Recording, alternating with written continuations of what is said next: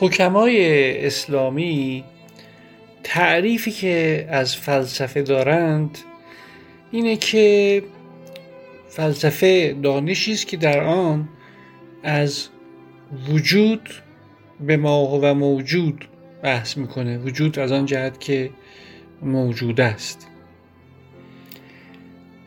به نظر من واژه فلسفه یکی از مظلومترین واژه ها در بین فارسی زبانان و شاید اهل زبانهای دیگر هم باشه.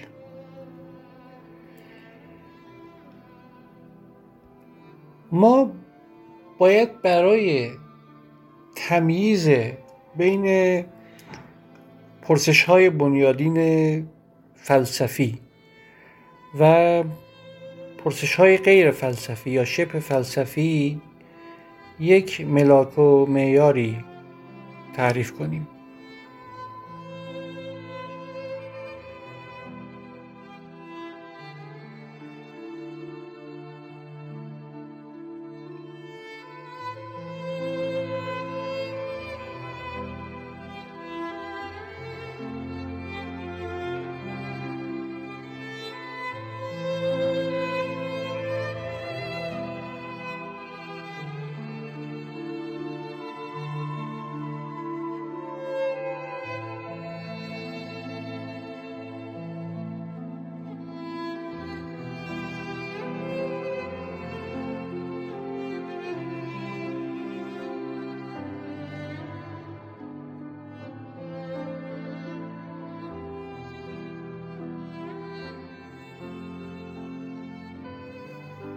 کلا ایده های ذهن بشر بر سه دستند.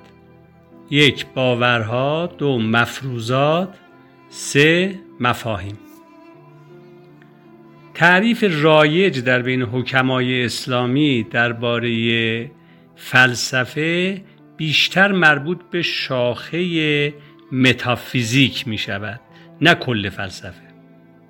در بین عامه مردم حقیقت این است که سوء فهمهایی درباره مفهوم فلسفه و استعمال واژه فلسفه وجود دارد.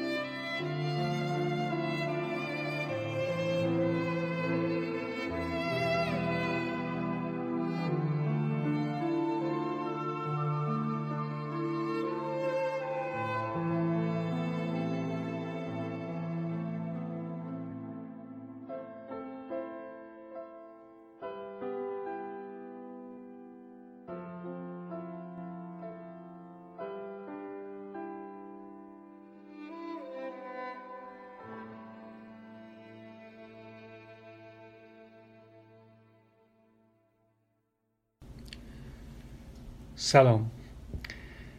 به دومین اپیزود از سلسله پادکست های تأملات خوش آمدید.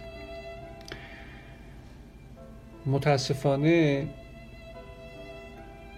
موقعی ما به ضبط این اپیزود می‌پردازیم که یکی از تلخترین خبرهایی که در چند سال اخیر به گوشمون رسیده بود دیشب منتشر شد و تمام ایرانیان و عاشقان شعر و ادب و هنر موسیقی فارسی زبان رو در بحت و سوگ و غم و اندوه فرو برد.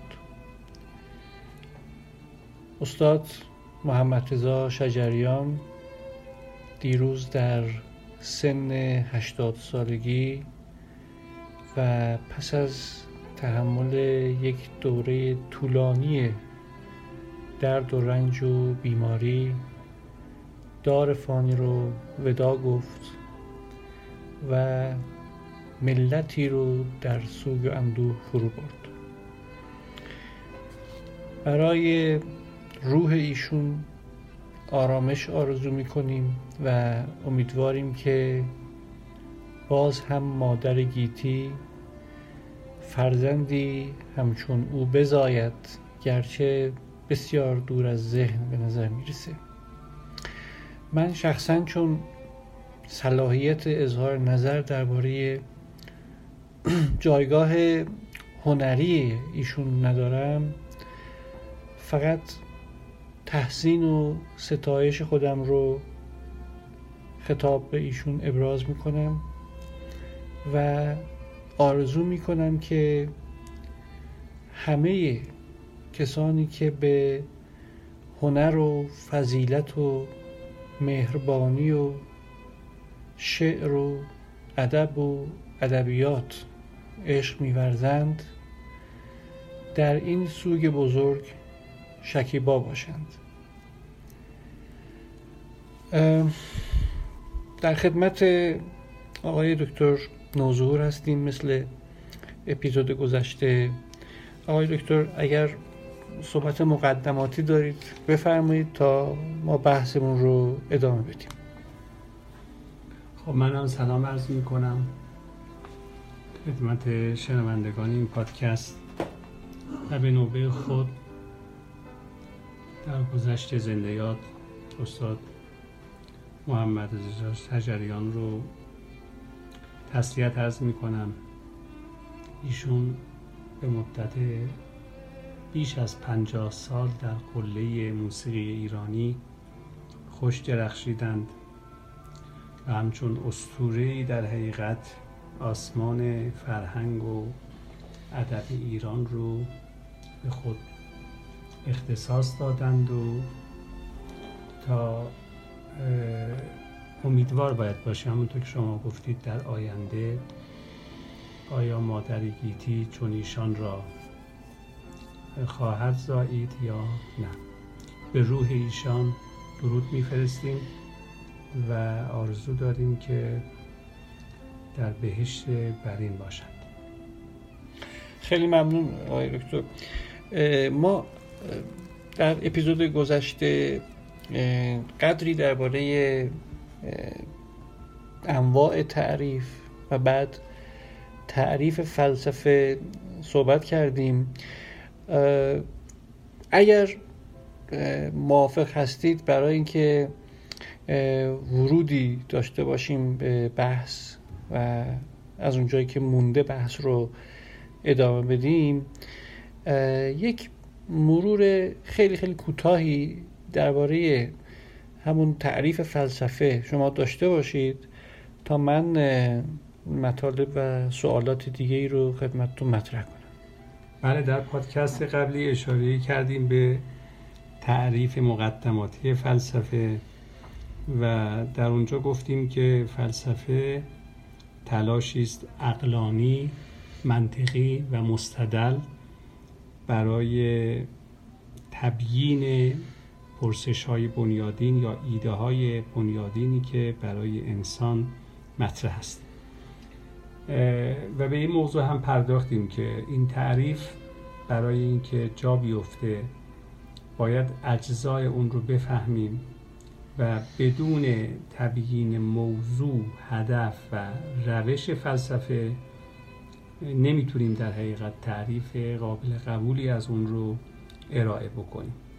تا اینجا رو فکر کنم که در جلسه پیش با هم گفتگو کردیم و الان یک کمی نیاز هست که بحث خودمون رو با تفصیل و با ذکر جزئیات و مثالهای بیشتری پیش ببریم. آقای دکتر من قبل از اینکه شما ادامه بدید بحث رو یک نکاتی از اپیزود قبلی در ذهنم مونده بود که در این اپیزود مطرح کنم. اونا رو خدمت شما عرض کنم. اگر فکر می‌کنید که جاش اینجاست به اونا شما بپردازید به نحو مبسوط. اونم اینه که به حال کسایی که فلسفه, فلسفه رو آموزش فلسفه رو در ایران و در فضای زبان فارسی یا عربی آغاز کردند. بخش عمدهشون با مثلا آثار آقای مصباح یزدی یا حالا یه درجه بالاتر با آثار مرحوم علامه طباطبایی و آقای متحری اینا شروع کردن. من یادمه که خودم به عنوان کسی که فلسفه آموزی رو با کتاب بدایت الحکمه شروع کردم و بعد آموزش فلسفه آقای مصباح یادم میاد که اونجا وقتی وارد بحث فلسفی می شدیم حتی در شرح منظوم و اینا به هر حال تعریف فلسفه رو اینجوری یاد گرفته بودیم که علم یبحث فیه ان احوال الموجود به ما هو موجود یا وجود به ما هو موجود. وجود شناسی موضوع فلسفه مطرح می شد ولی با توجه به توضیحاتی که شما در اپیزود قبلی دادید خب یه دیدگاه دیگه یعنی اپروچ شما و تقرب شما به تعریف فلسفه از یه موقف دیگه ایه با توجه به دیدگاه شما ما چطور می‌تونیم مسائل فلسفی رو از مسائل غیر فلسفی تشخیص بدیم. یعنی وجه فارق موضوعات فلسفی از غیر فلسفی چیه؟ اگه یه مقداری با مثال های عینیتر و کانکریتتر به مسئله شما بپردازید شاید برای مخاطبین پادکست تعملات مفیدتر باشه. بله از کنم خدمت شما اون تعریفی که در مثلا بدایت الحکمه یا نهایت الحکمه مرحوم علامه طباطبایی ذکر شده یا در کتاب های مشابهی که در سنت فلسفی ما تعلیف شده مثل شرح منظومه مرحوم حاج ملادی سبزواری و یا قدیمتر از اونها در اسفار در نوشته های ملا صدرا ابن سینا من فقط به صورت خلاصه ارز بکنم که در حقیقت یک شاخه ای از شاخه های مباحث فلسفی رو بیشتر پوشش میده. و اون شاخه همان است که معروف به ما بعد طبیعه یا متافیزیک هست. این رو سر موقع خودش بحث خواهیم کرد که به هر حال فلسفه عرض عریضی داره و شامل شاخه ها و حوزه های مختلف در واقع تفکر فلسفی میشه. وقتی فلسفه میگیم خب ما حوزه اپیستمولوژی داریم معرفت شناسی داریم حوزه وجود شناسی یا همین ما بعد طبیعه رو داریم. حوزه فلسفه اخلاق داریم فلسفه سیاست داریم فلسفه هنر داریم. و الی آخر حوزه های مختلفی از فلسفه زبان داریم فلسفه های مضاف دیگه. بله اصطلاح هم که در کشور ما را بیا به تا حدودی هم به غلط معروف شده به فلسفه های مضاف اینها یا فلسفه علم مثلا اینها شاخه های مختلف دانش های فلسفی هستند در واقع. یا دانش فلسفی در شاخه های مختلف و علوم و حوزه ها و عرصه های مختلفی وارد شده. آنچه که در بین فیلسوفان مسلمان رایج شده و در حقیقت فربه شده شاخه ما بعد طبیعه یا وجود شناسیه و اون تعریفی که گفتید شما اشاره کردید وجود به ما و وجود یا موجود به ما و موجود به عنوان موضوع فلسفه که متخذ از ارسطو هست از درس گفتارهای ارسطو اخذ شده. به این خاطر اونجا در حقیقت اهمیت پیدا می‌کنه و به عنوان در واقع تعریف اولیه فلسفه لحاظ میشه. اون چی که ما می‌خوایم در این پادکست ها دنبال بکنیم در واقع فلسفه به معنای گسترده و امروزین آن هست. یعنی در واقع امروزه که فلسفه شخصیت جهانی بسیار فراخنا و گسترده و بله و پردام و دامن گستری در حقیقت پیدا کرده. ما این در واقع روی کرد رو انتخاب کردیم. وقتی ما میگیم که فلسفه به دنبال تبیین ایده های بنیادین هست اولین مسئله که باش مواجه میشیم اینه که این ایده های بنیادین یعنی چی؟ اصلا ما به چه چیزهایی میگیم ایده های بنیادین؟ در جلسه گذشته تعبیر می‌کردیم پرسش های بنیادین فرقی نمی‌کنه. خب این ایده های بنیادین که در ذهن ما هست به نظر میاد که در سه دسته کلی قرار می‌گیرن. من راجع به این سه دسته اگه امروز برسم و خدمت مخاطبان عزیزمون یه توضیحاتی بدم به قول شما با مثال های انزمامی تر فکر می‌کنم که هدفمون برآورده میشه. ایده های بنیادین دسته اولش باورها هستند.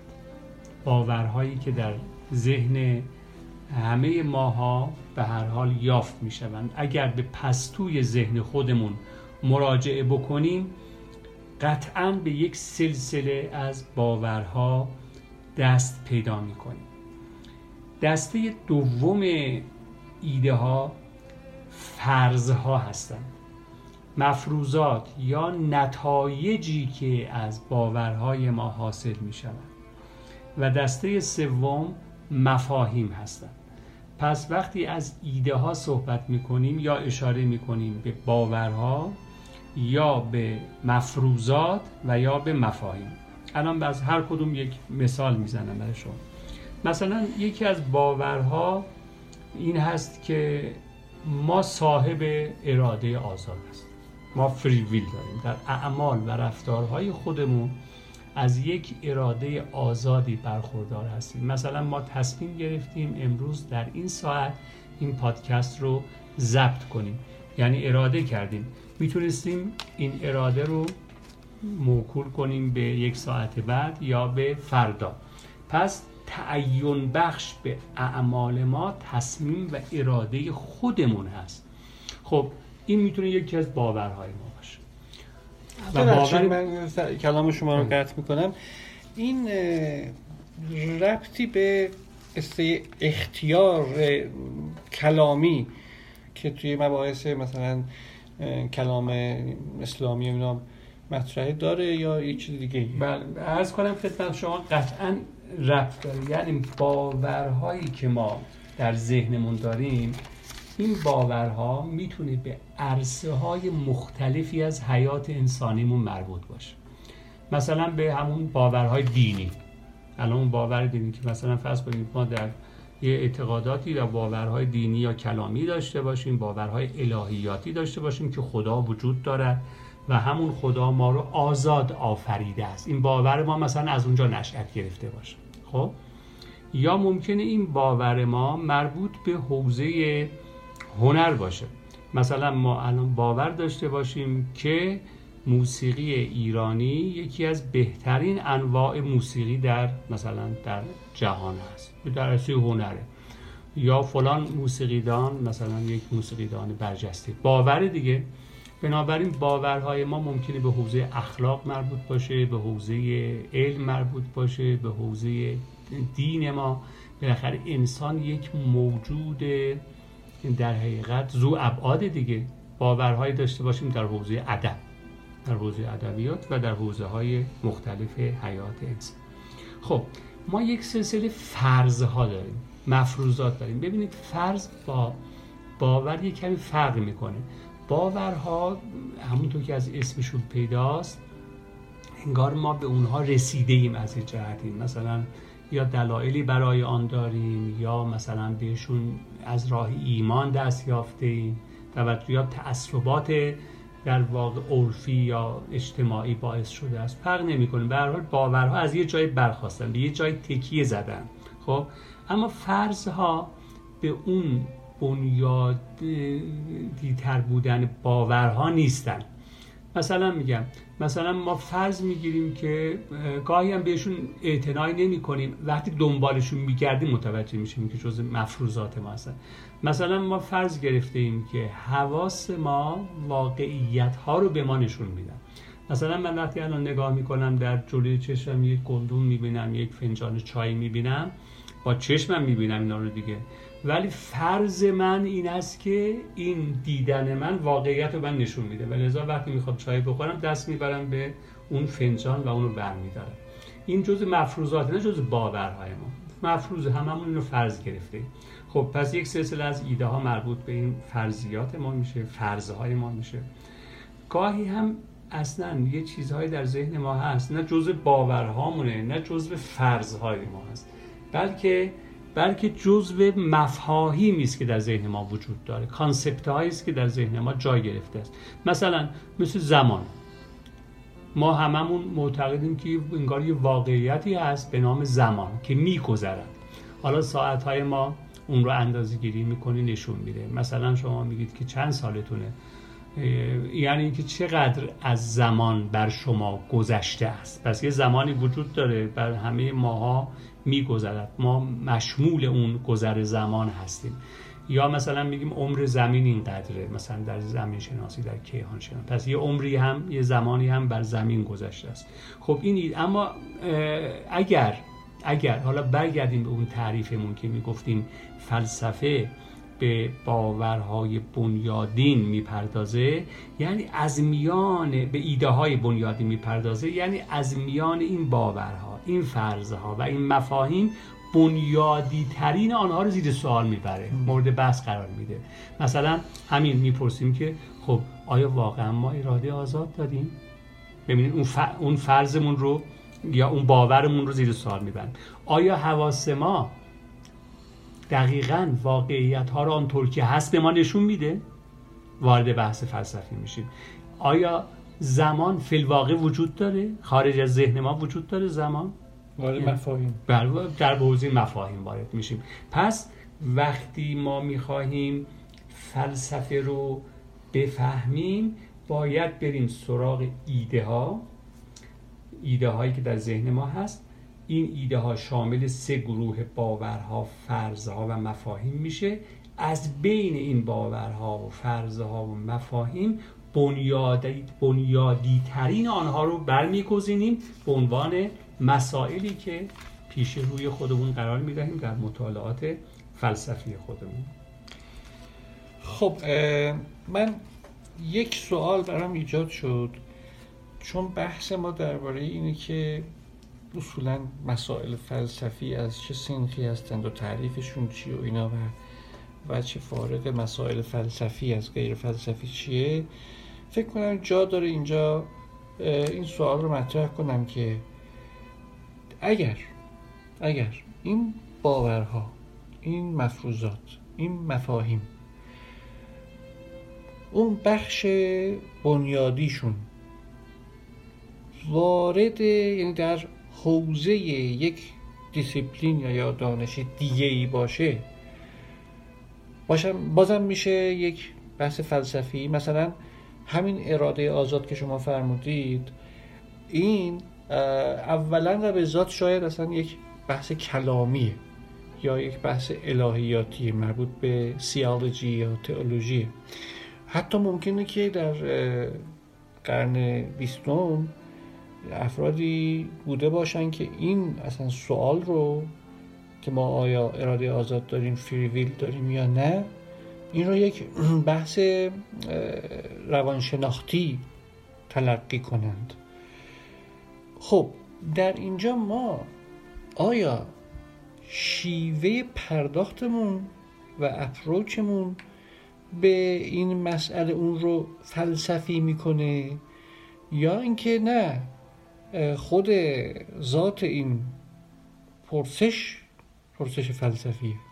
بسیار به نکته مهم و دقیقی اشاره کردید. قطعا قطعا بحث درباره این باورها فرضها یا مفاهیم اختصاص به حوزه فلسفه نداره. و همونطور که اشاره کردید من اتفاقا می‌خواستم اینو مثال بزنم. یادم رفت که مثلا در حوزه مفاهیم یکی از مفاهیمی که میشه دربارش بحث کرد مفهوم جنون هست مثلا. که فرض کنید که فوکو هم در موردش خیلی فوکو مثلا در زایش درمانگاه به اون می‌پردازه دیگه خب؟ و بحث درباره جنون یا مثلا بیماری اسکیزوفرنی اگه به عنوان بیماری تلقی کنیم خب مربوط میشه به حوزه روانشناسی یا روانپزشکی. اینجاست که در حقیقت روی کرده فلسفی با روی کرده های در واقع علوم یا دانش های غیر فلسفی تعیین کننده میشه. یعنی ذات این پرسش بله فلسفی نه غیر فلسفی. آره. البته بعضی بله بعضی از پرسش ها ذاتن پرسش های فلسفی هستن. مثل اینکه مثلا آیا واقعیت خارج از ذهن وجود داره یا نه؟ پرسش های متافیزیکی و بله، اپیستمولوژیک بله. و یا آیا مثلا ما توان شناخت حقایق آنطور که هستند رو داریم یا نه؟ مثلا اینا دیگه اختصاصا معلومه که اصلا انگار روی پیشونیش نوشته شده که بحث فلسفی ولی بعضی بحث ها هست که مثل مثلا بحث جنون که یه بخشیش مثلا ممکنه به فلسفه با یه روی کردی به فلسفه مربوط بشه ولی با یه روی کرد دیگه مربوط به روانشناسی یا بحث زمان که در جلسه پیشم اشاره کردیم با یه روی کرد جنبه فلسفی پیدا کنه با یه روی کرد دیگه جنبه فیزیکی پیدا بکنه. خب اینجا همون بحث روی کرده ها تعیین کننده هست. معمولا حالا در آینده بیشتر بحث خواهیم کرد. های فلسفی به مباحث جنبه کلی دارن و فراگیر دارن. این یکی از ویژگی است که نباید ازشون ما قافل بشیم. در حالی که در علوم و دانش های دیگر معمولا روی کرده ها با یک حدود مشخصتر و جزئی تر تعیین میشه همیشه. بنابراین نوع نگاه فلسفی یونیورسال هست در حقیقت. کلی عام و فراگیر هست. بنابراین هر کجا دیدیم که حالا مثال هایی رو در آینده می‌تونیم بیشتر بزنیم که هر کجا دیدیم که سوال ما و مسئله ما جنبه کلی تر داره اون سوال خیلی رنگ و بوی فلسفی پیدا می‌کنه. مثلا بذارید الان اینجا یه مثالی بزنم. مثلا ببینید من اگر بپرسم که نظر مثلا فلان فرقه شیعه مثلا اسماعیلیه در مورد فلان مسئله چیه؟ این کاملا بحث میره به حوزه کلامی. باید بریم عقاید اسماعیلی رو مطالعه کنیم اون فرقه خاص رو پیدا کنیم اول نظر تشیع رو ببینیم بعد اونو پیدا کنیم که در اون مسئله نظر اونها کیه؟ چیه در اون مسئله؟ مثلا معرفت درجه اول ولی اگر بپرسیم که دین چیه و چه کاری برای انسان می‌کنه؟ توجه می‌کنیم. اینجاست که دیگه به یک فرقه خاص به یک در حقیقت نهله خاص دینی یا کلامی ما اشاره نمی کنیم در واقع می‌خواهیم بگیم که خود دین چیه؟ سوالمون خیلی کلی تر شده. اصلا کاری هم نداریم اسلام مسیحیت یهودیت چیه. اینجا در واقع ما وارد فلسفه دین میشیم. یعنی بحث فلسفه بحثمون جنبه فلسفی ببینید اینجا فرقش چی شد؟ اونجا مسئلهمون جزئی بود. اونجا هم سوالمون دینی بود. مسئله مشخص جزئی یک عقیده یک فرقه خاص رو می‌پرسه. ولی الان اینجا یک سوال کلی درباره دین می‌پرسه. مثلا می‌پرسه ما زبان دین همان با زبان طبیعی ما چه نسبتی داره؟ آیا زبان دین زبان تمثیلیه مثلا؟ این سوال ما بازم ناظر به کلیت دین هست. لذا یکی از شاخصه هایی که مسئله فلسفی رو از مسئله غیر فلسفی به طور کلی جدا می‌کنه کلیت آن است. هرچه کلیتر به همان اندازه فلسفی, فلسفی تر. این نکته خیلی مهمیه. برای اینکه یه مقدار این ملموستر بشه من می‌خوام یه مثال بزنم. شما این مثال من رو اگر اشتباه تصحیح بفرمایید. اونم اینه که مثلا ما میگیم که نظر اسماعیلیه یا نظر مثلا زیدیه درباره محتویت چیه؟ محتویت یا نوعیه یا محتویت خاصه. یا مثلا اندیشه های آخر و زمانی توی مسیحیت چجوریه؟ اینا ربطی به فلسفه خب، نداره. اینا ربطی اما اگر یک سوالی بکنیم بگیم که اصولا اصولا مقوله به اسم آخر الزمان خب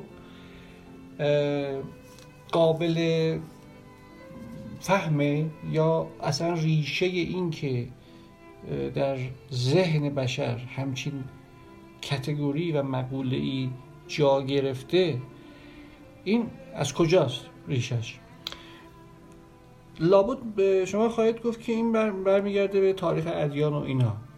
درسته این, این سوال کلیتری نسبت به اونی که اول پرسیدیم. یعنی یک درجه بالاتره. آیا حد و مرزی وجود داره که بگیم که کلیت یک سوال چقدر باشه میشه فلسفی؟ یا این مقول به تشکیکه؟ اصلا این هم سوال خیلی خوبیه. کلی و کلی تر بودن همونطور که با شما اشاره کردید کاملا جنبه تشکیکی داره. یعنی داره مراتب مختلفه.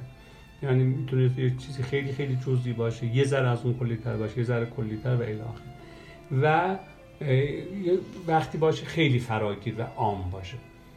حقیقتش رو بخواهید خیلی مرز دقیقی نمیشه ترسیم کرد که از کجا مسائل ما و پرسش های ما از آن کلیتی برخوردار می‌شوند که آنها رو شایسته می‌کنه که وارد حوزه فلسفه بشن و سوال های فلسفی تلقی بشن. به همین خاطر گاهی مرزها در هم آمیخته میشه و تا حدودی به قول معروف چیز میشه هم پوشانی پیش میاد در مباحث. همونطور که در جلسه پیش هم اشاره کردیم بین مثلا فلسفه فیزیک نظری و مباحث فلسفی و در اینجا هم همینطور. ولی ولی جاهایی که این هم پوشانی ها به وجود میاد و ابهام های ایجاد میشه باز هم برای تدقیق و تعیین اینکه تا چه میزان همین پرسش رو باید از جنبه غیر فلسفی آن مثلا جنبه تاریخی آن یا جنبه دینی آن جنبه اسطوره شناختی آن هر چیزی که مورد بحثه. لحاظ کنیم و از کجا به بعد آن را فلسفی لحاظ کنیم بازم نیاز به فلسفه داریم. یعنی بازم نیاز داریم که ما یک کلی نگری داشته باشیم به فلسفی که, که در اونجا با اون تفکر فلسفی تحلیل کنیم و تشخیص بدیم که تا کجا در قلمرو به فلسفه قرار می‌گیریم و از کجا به بعد از فلسفه خارج میشیم و وارد قلمروهای علوم و تحقیقات پژوهش های دیگر میشیم. چون وقت ما رو به پایانه من حیفم میاد این, مبحث رو هم از شما نپرسیده این اپیزود رو تمام کنیم. اونم اینه که کلمه فلسفه به نظر من یکی از چطور بگم مظلوم ترین کلمات توی زبان فارسی و شاید توی زبانهای دیگه اینطوریه. مثلا حتی یک آدم عامی و کم سوادم برای اینکه توجیه کنه یک ادعایی که داره می‌کنه. مثلا فرض کن حتی یه پدر می‌خواد بچهش رو راهنمایی کنه میگه که مثلا فلسفه این که من به تو میگم که برو فلان کار رو انجام بده اینه. یعنی می‌خوام بگم که یه سری استعمالات نابجایی توی زبان عامه و حتی گاهی زبان خواص. حتی آدم های تحصیل کرده من دیدم که این کلمه رو نابجا مصرف می‌کنن. اینطوری بگم شاید بهتر باشه.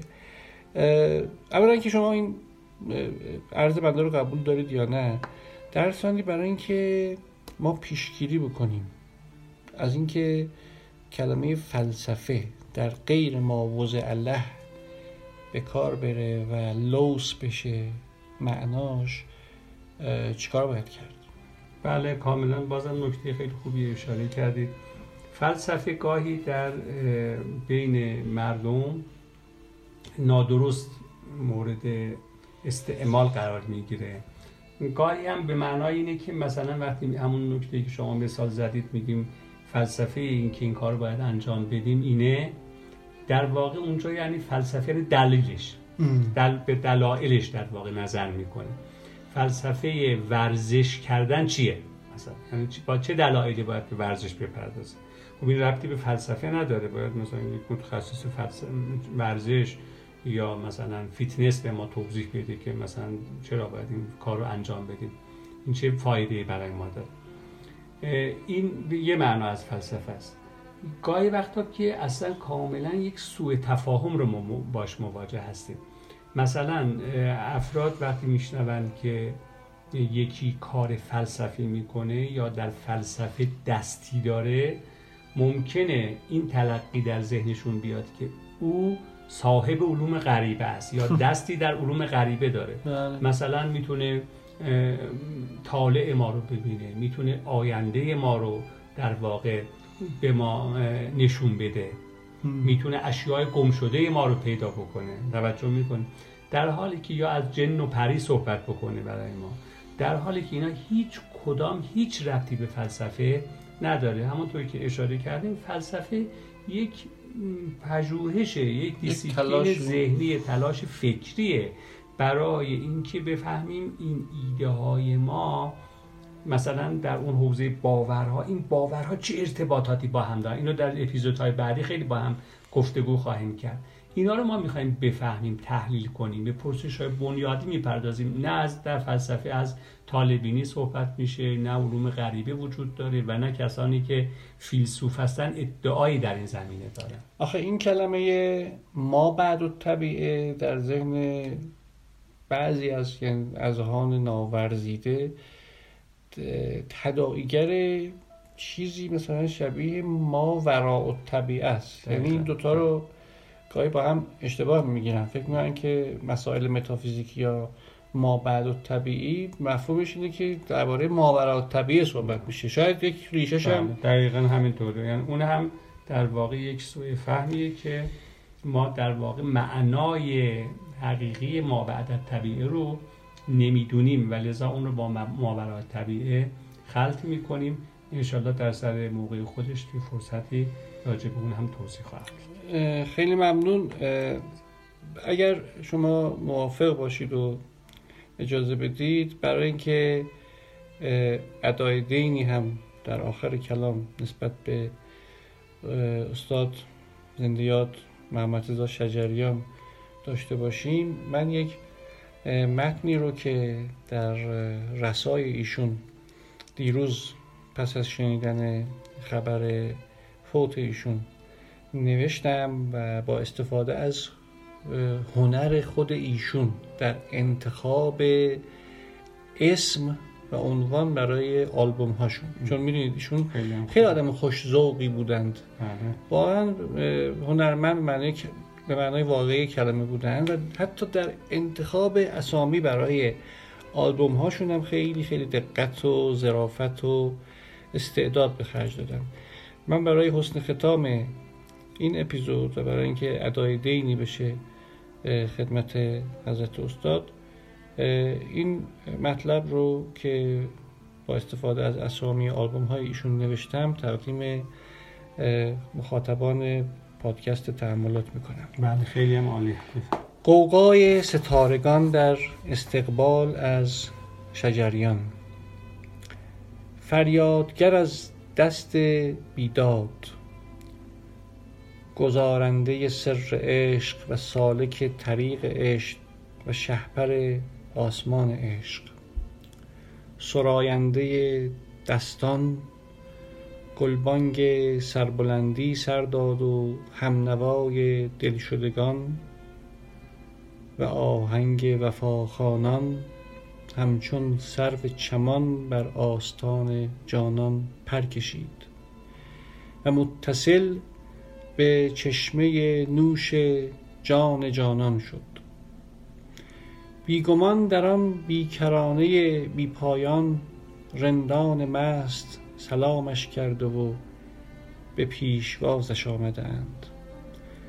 پرویز مشکاتیان و محمد رضا لطفی تار و سنتور می نوازند و بنان قطعه خوش آمد می خاند و سبا راز دل با وی می‌گوید. چه بزمی است امشب در آسمان عشق؟ و چه حالی است امروز در قوقای عشق بازان؟ امشب یاران دیراشنا در دود عود نشسته چهره به چهره یکدیگر پیوند مهر تازه کرده از اغیار خلوت گزیده تا سپیده با ساز قصه گو از جدایی ها حکایت خواهند کرد و از فراق شکایت. ما نیز در شب و سکوت و کویر دلتنگی بر بزمشان قبطه خورده و از دوریشان سینه چاک خواهیم کرد. گوارایشان باد این هم نشینی.